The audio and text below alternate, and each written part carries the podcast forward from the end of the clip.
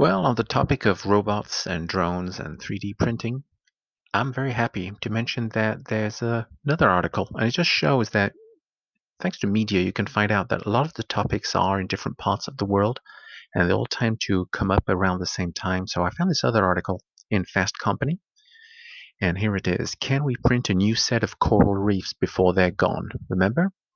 So these researchers are 3D printing coral reefs in an attempt to save them before they disappear, before they go. And the article was issued by Adele Peters in Fast Company. And the reason I'm bringing it up is because it's in a different part of the world. If you remember, the former one was in England, United Kingdom, for now anyway. Um, here we go. If you dive off the coast of Israel at a beach near the city of Eilat, you might come across a tall pole underwater covered in donut-shaped attachments. It doesn't look like a coral reef, but the researchers who 3D printed the structure, the structure are hoping that it could be used for rebuilding diversity in areas where reefs are dying. As a diver, quote, I was seeing the early signs of this five years ago, says Ezri Tarazi, an industrial design professor at the Technion Israel Institute of Technology who is collaborating with other researchers from his university, Ben Gurion University of the Negev, and Bar Ilan University on the project. I was thinking, how can we take a reef that's totally collapsing, which means there are no branches of corals anymore because they collapse, and fish cannot hide? And how can we reignite life in it? Because I'm an industrial designer, the idea to print corals was the first thing coming to mind. Reefs are disappearing for multiple reasons, including dynamite fishing that blasts fish to the surface and turns coral into rubble, toxic chemicals in sunscreen, invasive fish, and crucially, climate change, which is making it harder for reefs to survive as the water gets hotter and more acidic and sea levels rise. At the beginning of 2019, coral cover in parts of the Great Barrier Reef was at record lows. Heat waves in 2016 and 2017 killed huge swaths of coral there. 30% of the coral died after the heat wave in 2016 alone. If the average global temperature rises 2 degrees Celsius, 99% of coral reefs will be lost, and that will decimate part of the food system, since reefs are crucial nurseries for fish that feed more than a billion people around the world. Using a 3D printer to build a structure to replace part of a damaged reef can't tackle the underlying problems facing reefs, but it could potentially help support fragile ecosystems in areas where reefs have been so damaged that they're not likely to regenerate on their own. The Israeli researchers aren't the first to take this approach.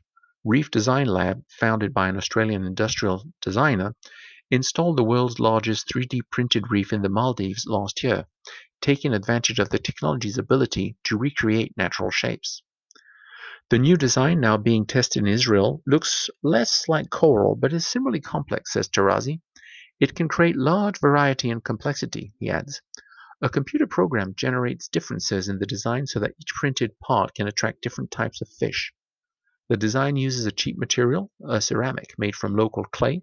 The structures can be quickly installed and then planted with the coral. It's not a complete solution. If there aren't enough living corals on a structure, it won't be able to grow to keep up with sea level rise. It would be expensive to do over large areas.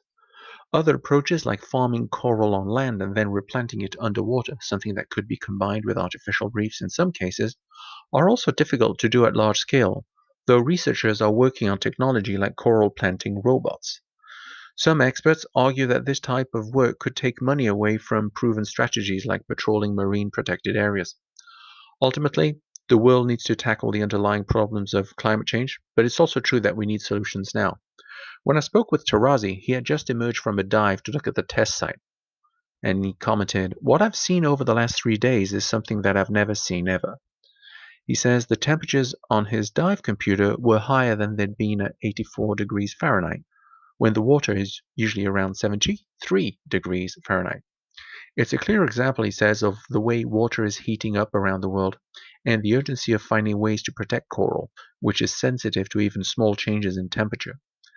The research team hopes to eventually build a large 3D printed garden in the area. We want to make it as kind of test for really constructing a dead reef, he says. There we have it. This is in Israel. another part of the world, and they're also looking for solutions to assist and support coral reefs. 3D printing is making miracles. A lot more people are able to get involved and participate in the challenges created by climate change. Till the next recording, thank you for listening.